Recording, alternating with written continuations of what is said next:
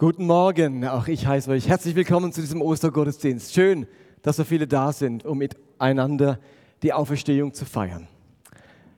In der Präsentation zu Beginn dieses Gottesdienstes wurde der mit vielen Begriffen konfrontiert, die uns alle aktuell beschäftigen.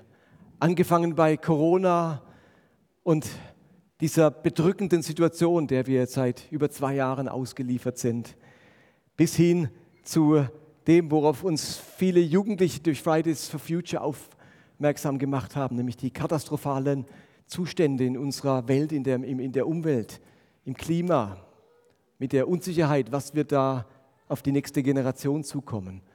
Und jetzt hat man vielleicht gedacht, ach, jetzt kommt der Frühling und der Sommer, jetzt normalisiert sich so manches und jetzt fängt dieser Krieg an den Grenzen Europas an, wo wiederum viel Verunsicherung mit sich bringt und auch Ängste auslöst. Und diese so herausfordernden Umstände, irgendwie gelingt es denen immer wieder, und ich merke das in meinem eigenen Leben, gelingt es denen irgendwie unsere Fröhlichkeit zu ersticken, unsere Freude zu ersticken, unsere Leichtigkeit, unsere Unbeschwertheit, ein angenehmes, unbeschwertes Lebensgefühl. Wann wird diese Last, diese, dieses bedrückende Lebensgefühl endlich von unserer Schulter genommen, wird sich manch einer fragen. Wir alle hoffen doch auf bessere Umstände, oder? Bessere Umstände. Nun, ich möchte euch ein paar Verse vorlesen, die von der nachösterlichen Gemeinde stammen. Die nachösterliche Gemeinde, das ist die Gemeinde nach Ostern, nach Ostersonntag. Eine Gemeinde, die die Auferstehung erlebt hat. Und Ihr Leben und ihr Miteinander wird uns in der Apostelgeschichte folgendermaßen beschrieben. Es heißt in Apostelgeschichte 2, 64, äh, 46 und 47. Einmütig und mit großer Treue kamen sie Tag für Tag im Tempel zusammen. Außerdem trafen sie sich zusammen in ihren Häusern, um miteinander zu essen und das Mahl des Herrn zu feiern. Und ihre Zusammenkünfte waren von überschwänglicher Freude und aufrichtiger Herzlichkeit geprägt. Sie priesen Gott mit allem, was sie taten und standen beim ganzen Volk in hohem Ansehen. Und jeden Tag rettete der Herr weitere Menschen, sodass die Gemeinde immer größer wurde. Und eine andere Übersetzung, die schreibt zu einem Teil dieses Verses, Gemeinsam beteten sie täglich im Tempel zu Gott, trafen sich zum Mahlfeiern in den Häusern und nahmen gemeinsam die Mahlzeiten ein, bei denen es fröhlich zuging und großzügig geteilt wurde. Die Beschreibung dieser ersten Gemeinde hat mich tatsächlich bewegt. Als ich diese Verse so las, dachte ich, wie schön ist das? Ihre Zusammenkünfte waren von überschwänglicher Freude geprägt. Oder wenn sie zusammenkamen, ging es fröhlich zu. Wie erleben wir gerade unsere Zusammenkünfte, unser Beisammensein, ob als Gemeinde oder auch als Familie? Ist das gerade das Markenzeichen von uns? Überschwängliche Freude? Es geht so richtig fröhlich zu. Wie hat diese erste Gemeinde es geschafft, sich in einem Zustand zu befinden, wo sie überschwängliche Freude empfunden haben?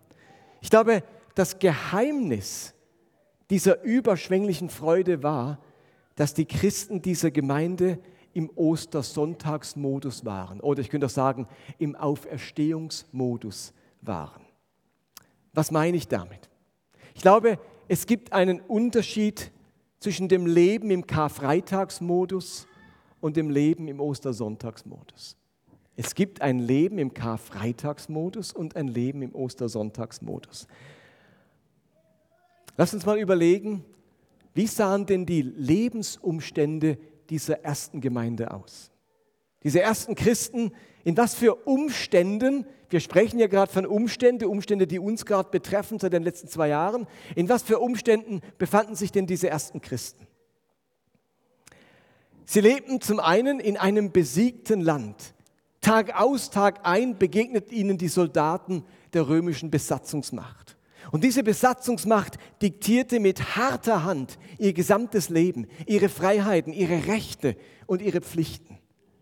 Die römischen Besatzer pressten die Bürger Israels finanziell bis ans Limit aus durch Steuern und Abgaben für einen Kaiser und seinen Machtapparat, der im krassen Widerspruch zu all dem stand, was den Überzeugungen der Israeliten entsprach.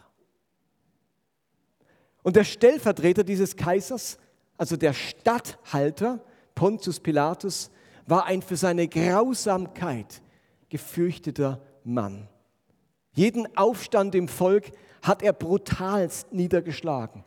Und am Ende wurde Pontius Pilatus sogar vom Kaiser abberufen wegen andauernder und Ausübung von extrem leidvoller Grausamkeit, wie man das in einigen antiken Quellen lesen kann. Und dieser extrem grausame Mann ist derjenige, der jetzt in Israel zur Zeit dieser ersten Christen das Sagen hat. Der jüdische König Herodes, der von den Römern nur geduldet wurde, der stand in seiner Grausamkeit einem Pontius Pilatus in nichts nach. Es reichte eine Kritik von Johannes dem Täufer an seiner Ehe, um diesen Mann gefangen zu setzen und enthaupten zu lassen.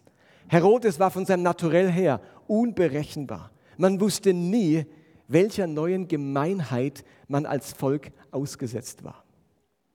Zudem lebten die Christen in einer Situation, in denen die religiösen Führer massiv gegen sie vorgegangen sind und diese Christen als Bedrohung empfunden haben. Auf ihr Drängen, auf das Drängen dieser religiösen Führer hin, wurde Jesus auch aufgespürt und verurteilt. Und diese religiösen Führer hatten deutlich gemacht, dass jeder, der sich zu diesem Jesus bekennen würde, das gleiche Schicksal ereilen würde wie Jesus selbst. Und zu guter Letzt lebten diese Christen in ganz schwierigen materiellen Umständen. Sie lebten in großer Armut, in Hungersnöten und in einem Leben, das von Krankheit geprägt war. Steht ihr dadurch, dass Palästina ein ständiger Krisenherd war, war an den Aufbau von Wohlstand oder normalen Lebensverhältnissen überhaupt nicht zu denken. In so einer Situation lebten die ersten Christen ist ein bisschen anders als in Erlangen 2022. Und jetzt kommt zu alledem, was denen schon so als Schicksalsumstände begegnet, noch, dass am Karfreitag ihr erhoffter Messias hingerichtet wird. Jesus wird von den Römern durch Kreuzigung getötet. Ihr Herr und Meister, ihr Rabbi, der Sohn Gottes, wird umgebracht. Schlimmer konnte es jetzt am Ende eigentlich nicht mehr kommen. Widerwärtiger könnten Umstände nicht sein als das, was die da gerade erleben. Ich glaube, nach diesem Vorfall an Karfreitag landen diese ersten Christen, diese erste Gemeinschaft tatsächlich im Karfreitagsmodus. Der Karfreitagsmodus ist ein ganz bestimmtes Lebensgefühl. Das Lebensgefühl, das vielleicht so sich anfühlt. Alles ist beschissen. Unsere Jesusbewegung fährt an die Wand. Das ist das Ende. Jetzt ist alles aus. Alle Freude ist dahin. Wir sind vollkommen verunsichert. Es gibt augenblicklich keine Perspektive. Unter solchen Umständen kann man nicht fröhlich sein. Wir haben nur noch Angst. Wir möchten uns am liebsten verkriechen. Und das haben sie dann ja auch gemacht. Wer hat sich schon mal so gefühlt im Karfreitagsmodus? Gibt's, habt ihr, hat das schon mal jemand erlebt von euch? Dieses Lebensgefühl. Irgendwo kennen wir das. Das ist das Ende. Ich bin so verunsichert, ich habe so Angst, ich möchte mich verkriechen. Hört das denn nie mehr auf? Ich glaube, könnten wir einen Blick auf diesen Tag erhaschen, könnte man vielleicht sagen, ihre Zusammenkünfte waren von großer Traurigkeit geprägt. Sie hatten keine Perspektive mehr. Und es war ihnen nach allem anderen zumute, als sich zu freuen und fröhlich zu sein. Aber dann kommt die Auferstehung. Dann kommt Ostersonntag. Und irgendwie gelingt es dieser ersten Gemeinde aus dem Karfreitagsmodus, wo alles beschissen ist, herauszukommen und im Ostersonntagsmodus, im Auferstehungsmodus zu landen. Und am deutlichsten zeigt sich dieser Auferstehungsmodus und dieser Wechsel an den Sätzen, die ich euch vorhin vorgelesen haben, habe. Ihre Zusammenkünfte waren nicht von Traurigkeit und Hoffnungslosigkeit und Perspektivlosigkeit geprägt, sondern von überschwänglicher Freude. Und wenn sie zusammenkamen, ging es fröhlich zu. Da hat sich etwas gravierend verändert. Ist das euch bewusst, dass sich da gravierend verändert hat? Aber ist euch auch bewusst, dass sich an ihren Umständen überhaupt nichts verändert hat? Die Römer hatten immer noch das Land besetzt nach der Auferstehung. Pilatus war immer noch Statthalter. Der grausame Herodes war immer noch König von Judäa. Die Steuern und die Abgaben wurden zur Feier der Auferstehung nicht gesenkt. Die religiösen Führer hatten es immer noch auf sie abgesehen und waren dahinterher, sie ins Gefängnis zu schmeißen. Und es hatte sich in dieser kurzen Zeit auch kein neuer Wohlstand im Land eingestellt oder niemand der Jünger hatte über Nacht im Lotto gewonnen. Ihr Lieben, der Grund für die überschwängliche Freude und Fröhlichkeit dieser Christen waren nicht veränderte Umstände. Der Auferstehungsmodus begründet sich nicht durch verbesserte Umstände, sondern durch die Auferweckung Jesu. Ihre Fröhlichkeit war nicht das Resultat von einem besonderen Umstand, sondern weil einer aufstand.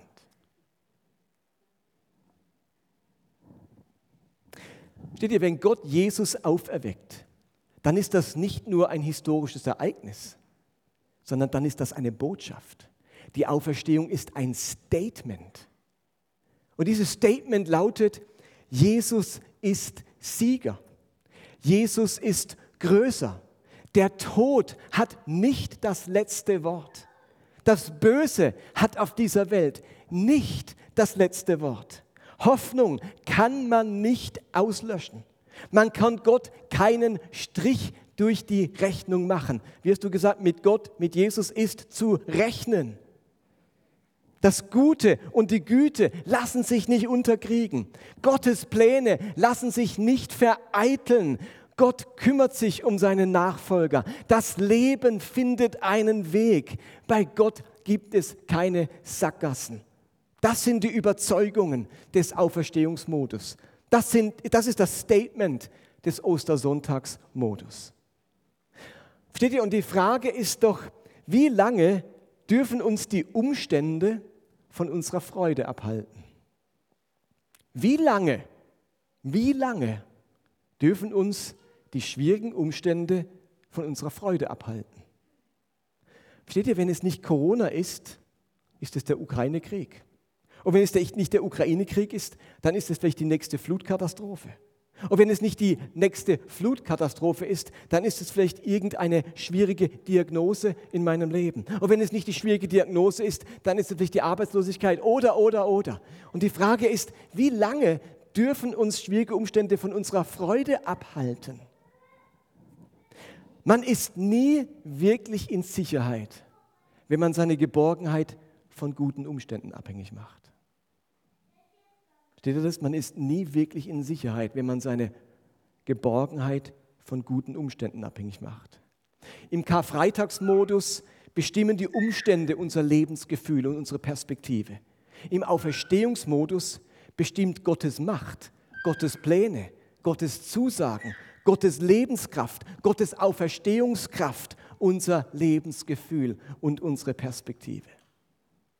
Bei dieser überschwänglichen, fröhlichen Gemeinde, da hatte sich nichts an ihren äußeren Umständen verändert und doch hatte sich alles verändert.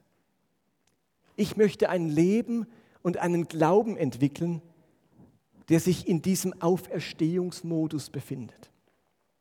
Lasst mich euch ein paar Bibelstellen vorlesen, die diesen Auferstehungsmodus beschreiben. Ein paar ganz wunderschöne Verse, die ich euch gerne in diese Osterzeit mitgeben würde. Es heißt in Epheser 2, Vers 6, Gott hat uns zusammen mit Jesus zum Leben auferweckt und uns zusammen mit ihm in den Himmelswelten auf den Ehrenplatz gesetzt.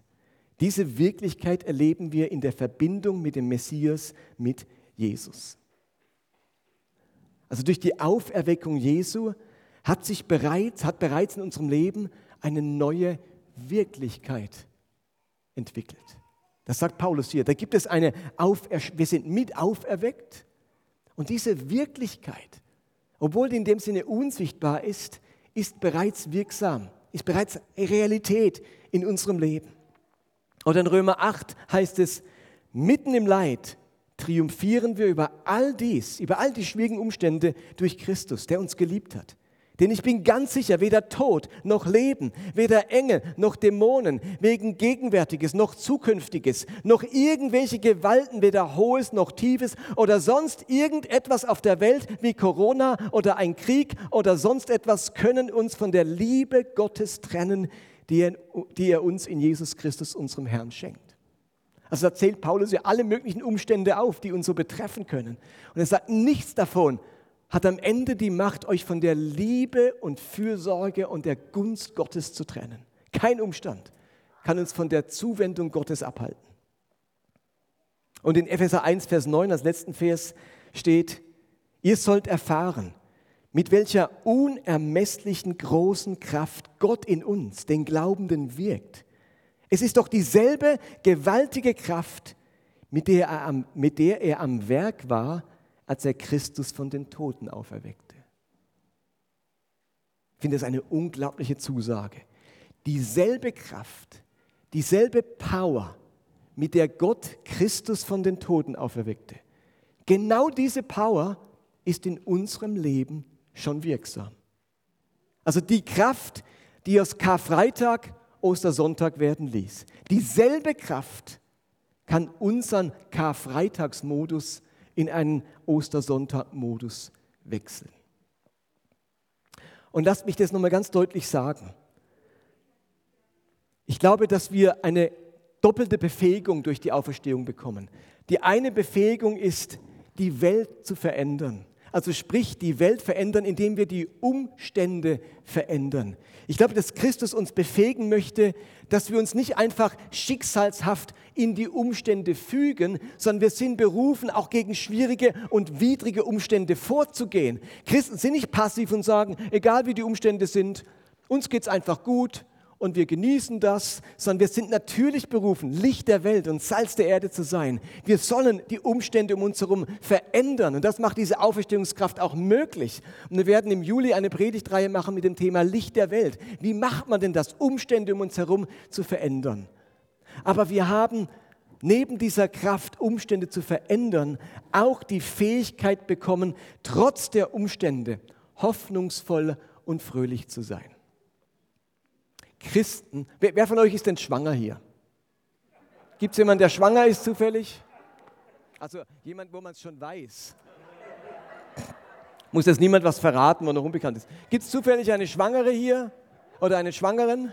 Äh, okay, niemand. Aber wisst ihr was? Wenn jemand hier schwanger wäre, dann würden wir sagen, oh schön, du bist in anderen Umständen. Ihr Lieben, Christen sind immer in anderen Umständen.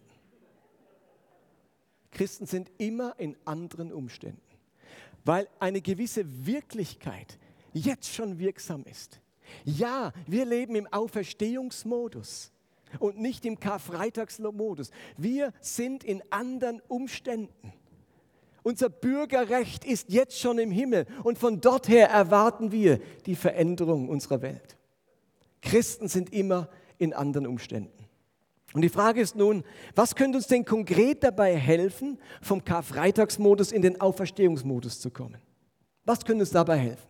Und natürlich könnte ich jetzt all die klassischen Dinge aufzählen, die auch wichtig sind, wie beharrliches Gebet. Das haben nämlich die ersten Christen so gemacht. Einmütige Gemeinschaft oder die Kraft des Heiligen Geistes, was wir alles in dieser ersten Gemeinde vorfinden.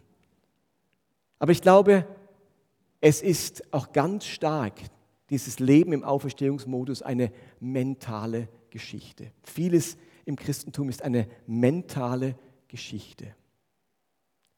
Jesus sagt, man kann nicht ins Reich Gottes hineinkommen, ohne Buße zu tun. Und das griechische Wort für Buße ist Metanoia. Noia ist das Mentale, das Denken. Und das muss sich verändern. Also Buße tun heißt nicht einfach Sünden bereuen, sondern umdenken. Es ist eine mentale Geschichte.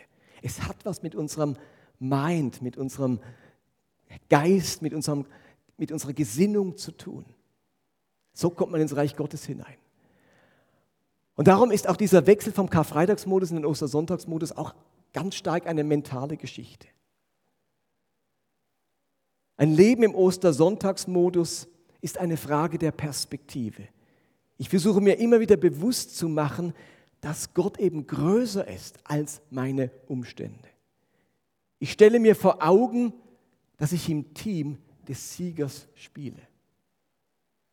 Ich versuche bewusst nicht auf die Umstände zu schauen, sondern mich auf Jesus zu konzentrieren. Das klingt jetzt vielleicht so fromm, aber versucht mal das, das euch mental vorzustellen. Ich versuche mich bewusst nicht auf die schwierigen Umstände zu konzentrieren, sondern auf Jesus und seine Kraft.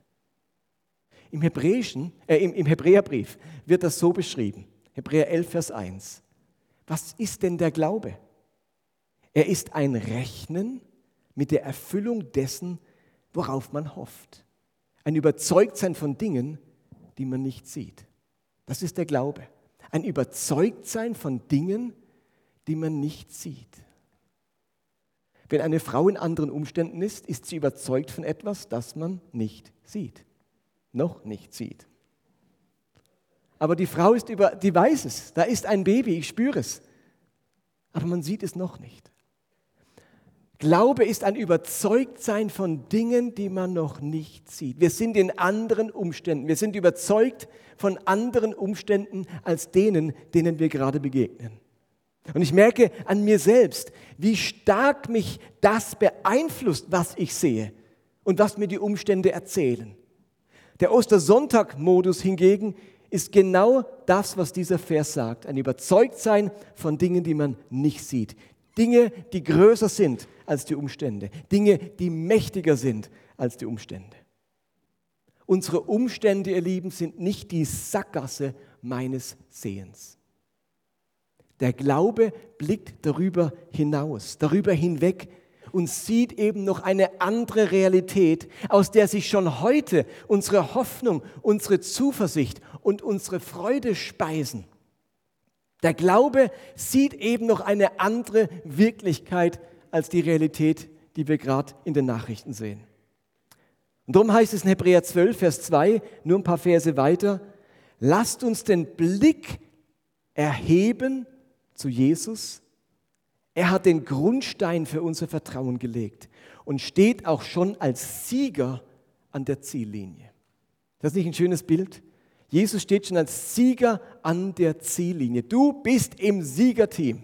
Egal, was die Umstände uns erzählen. Egal, was die Umstände sagen, hab immer dieses Bild vor Augen, mental vor Augen, dass Jesus schon an der Ziellinie steht. Das ist eine mächtige Perspektive. Und ich brauche manchmal solche Bilder in meinem Kopf, die meine Perspektive und meine Blickrichtung eben prägen. Jesus ist der Sieger über alle Umstände. Die Geschichte ist schon geschrieben und ihr Ende heißt, alles wird gut. Diese Hoffnung ist unsere Perspektive. Und wenn ihr nachher aus dem Gottesdienst rausgeht, dann könnt ihr nach da gehen. Da seht ihr eine weiße Decke. Und da liegt mit 180 Ostereiern das Wort Hope geschrieben. Also Hope ist kürzer wie Hoffnung, deswegen haben wir Hope genommen, sonst hätten wir ungefähr 500 Eier gebraucht. Ähm, und dann hättet ihr alle äh, lange Zeit Eier gegessen. Also ihr dürft nachher gerne rausgehen und jeder darf sich mindestens ein Ei nehmen. Wir, hätten, wir wären froh, wenn Nina und ich in unserer Ferien nicht ungefähr 50 Eier mitnehmen müssten für die Fahrt, sondern nehmt euch gerne zwei Eier mit. Ich glaube, wir sind maximal 90 Leute. Also zwei oder drei Eier nehmt ihr euch mit und auf jedem Ei ist was drauf gedruckt. Wir haben auf jedes Ei einen Satz drucken lassen. Und der Satz heißt, Glauben, was man nicht sieht. Glauben, was man nicht sieht. Und dafür steht ja auch so ein Ei. In diesem Ei wächst ein Küken heran, also nicht in denen zum Glück. In diesen Eiern wächst ein Küken heran und man sieht es nicht. Man sieht es 21 Tage lang nicht, bis etwas von innen mit seinem Zahn, seinem Eizahn gegen die Eischale drückt und plötzlich wird dieses Ei sichtbar. Glauben, was man nicht sieht. Das ist Leben im Ostersonntagsmodus. Glauben, was man nicht sieht. Und in diesem Vertrauen Perspektive und Hoffnung und Fröhlichkeit entwickeln. Glauben, was man nicht sieht. Mit dieser Perspektive entlassen wir euch in diese Osterzeit. Amen.